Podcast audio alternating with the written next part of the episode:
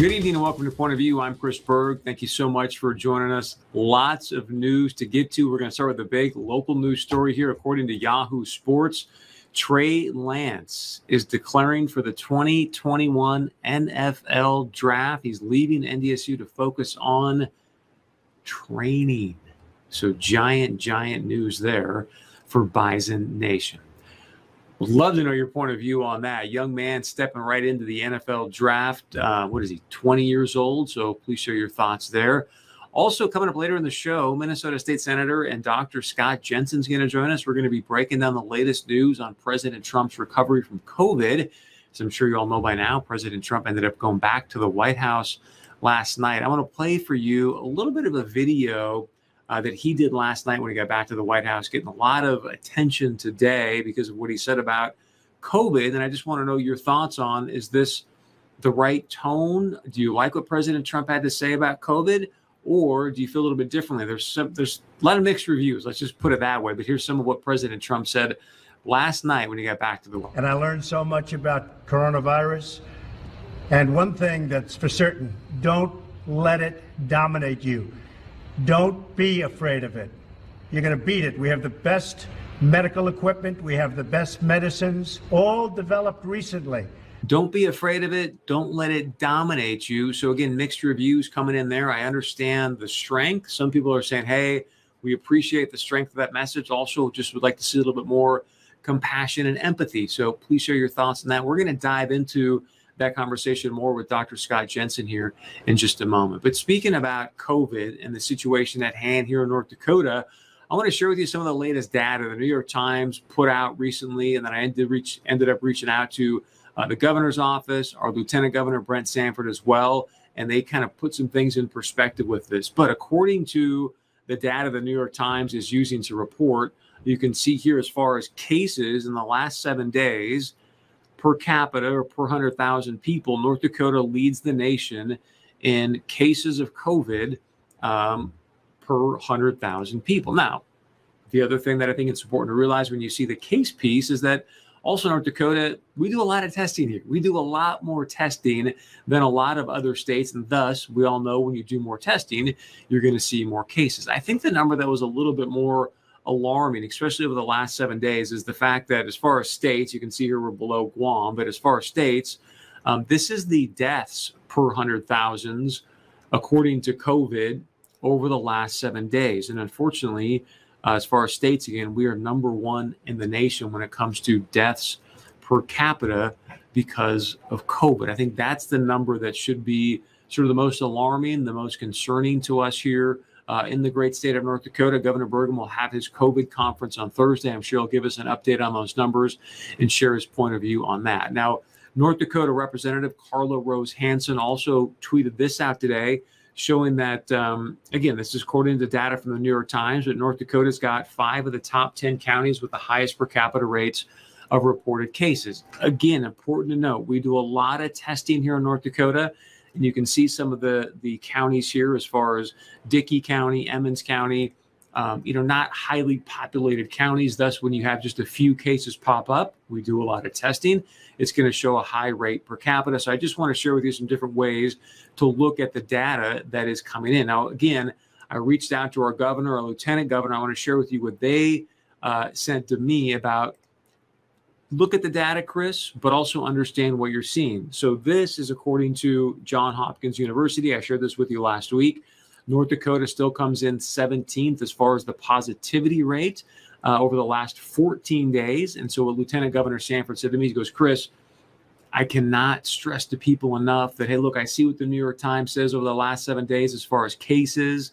Obviously, the death number I think is alarming. We should be paying close attention to that. But he also said, hey, Chris, the, the most important metric to really be looking at is that that positivity rate. So how many people are testing positive per the number of people that are being tested?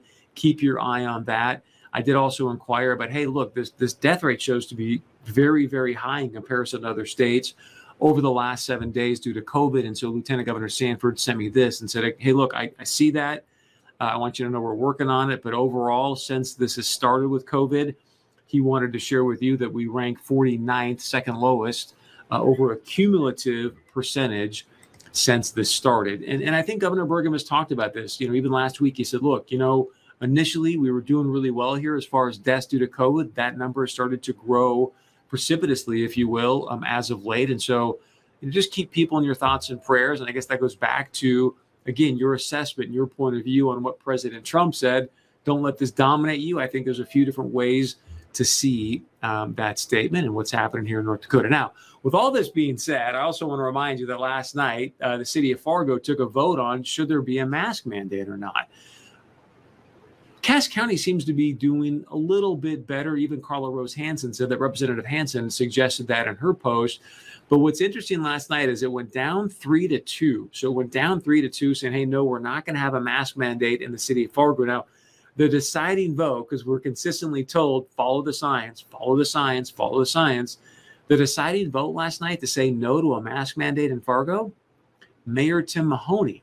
Why is that so important to note? because Mayor Mahoney's a doctor. Mayor Mahoney, Dr. Mahoney said no to a mask mandate across the great city of Fargo. We reached out to the mayor. He sent us pretty, pretty lengthy statement, so I want to share uh, most of it with you. But here's what he said. First, it's important to note the City of Fargo is currently operating under the guidance of a mask directive as approved by the City Commission in August. This directive strongly encourages our residents, businesses, and visitors to utilize face coverings to protect themselves. He says, second, I believe that education has the potential to be a more powerful tool in the fight against COVID 19 than punishment. That is precisely why the Red River Valley COVID 19 Task Force, which I co chair, recently deployed a robust, multifaceted campaign to educate people on how and why masks can effectively protect those who wear them and everyone around them. I have faith that this effort for the All for All of Us campaign will succeed in its goal of providing people with information from trusted sources needed for them to make the best decisions for the health. He said, finally, I had to weigh the potential consequences of enforcing a mask mandate. Mandatory masking is a divisive issue with people who feel strongly on both sides of the issue. As I stated at the October 5th meeting, I do not think we need a policy with the potential to further divide this community. So, would love to know your point of view and what you saw there with the data, your assessment of what's happening here in the great state of North Dakota in regards to COVID, and then the fact that Mayor Mahoney, again, a doctor, said no to a mask mandate. Speaking of doctors, I had an outstanding interview earlier today with Minnesota State Senator Dr. Scott Jensen to give you the latest on how he assesses President Trump's recovery from COVID. Uh, also, President Trump earlier today made a comparison or analogy with COVID and the flu, and then Twitter and Facebook ended up, you know, tagging those tweets and posts. And we, we get into a lot of great detail. We're just going to play some of the interview for you tonight. If you want to see it, it's in entirety. You can go see it all up on our Facebook page. But here's some of my outstanding conversation with Dr. Scott Jensen. Dr. Jensen, it's great to have you with us tonight. I want to jump right in here and talk a little bit about the latest on President Trump's status. Um, the White House sent out a statement earlier today saying, hey, he had a great night's sleep. He's showing no symptoms. He's got oxygen levels around 95 to 97 percent.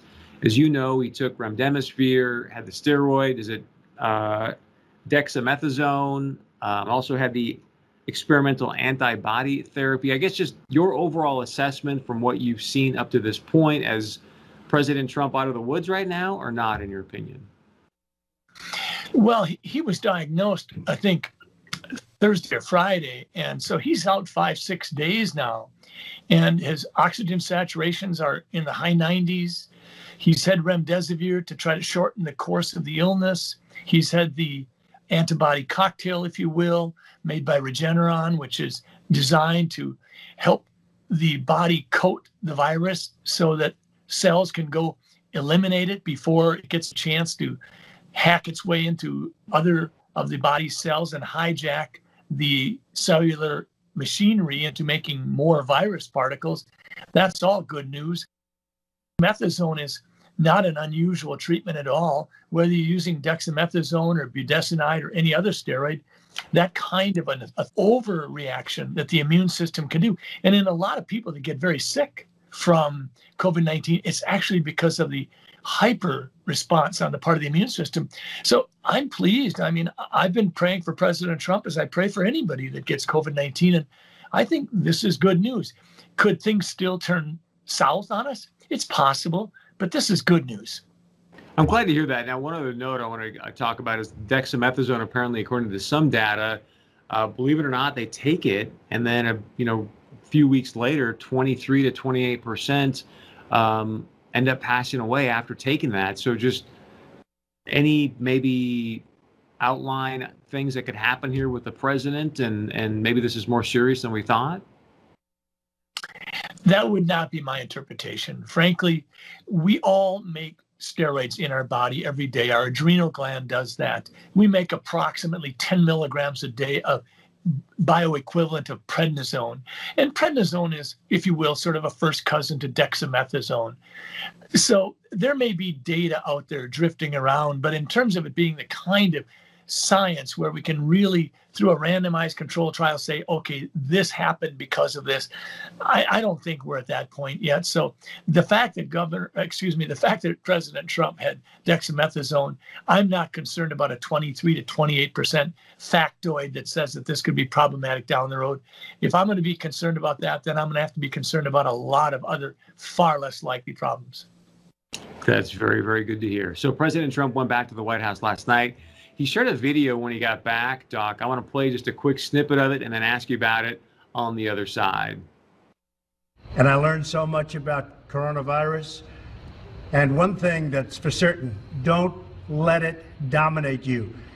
Don't be afraid of it. You're going to beat it. We have the best medical equipment, we have the best medicines, all developed recently.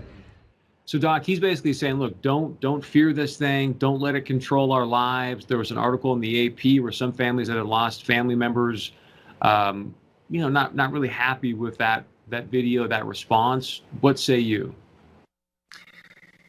Well, the last thing I would want to do is be so presumptuous as to try to interpret or translate comments that President Trump makes. But I had COVID 19, Chris, about seven weeks ago. And for me, I was very fortunate. I now have the antibodies. I simply thought that the allergy season was starting to hit me and runny nose and symptoms were present for four or five days. And as I started to get better, I got rid of the antihistamine. So a lot of the fatigue went away. And I felt like, gee, that was really a light allergy season. And then a month later, when I was advised that I had been with someone that had been diagnosed, I went ahead and my, had my antibodies tested and I was positive. My comments would be I'm very grateful that I've been able to come through it and have an antibody response. And I think President Trump is too. He's made comments like that over the last few days.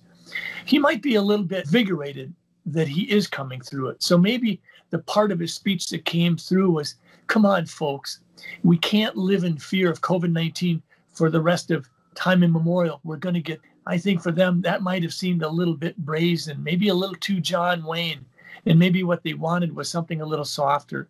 I understand that. But I think we need to remember that through the last five or six days, President Trump has frequently made comments, the well wishing, the prayers, and he has made the comment that he will never forget uh, the outreach. And I think that that's important too. I think rugged individualistic style and it's served him well, evidently. People react, but I think we have to try to be a little charitable. We all have. Thanks so much to Dr. Jensen. That's just part one of our interview with Dr. Jensen. So please stick around because we got part two coming up next of my interview with Dr. Scott Jensen. As always, please share your point of view with us. You can email us, text us, leave us a voicemail. Stick around. We got a lot more coming up right after this.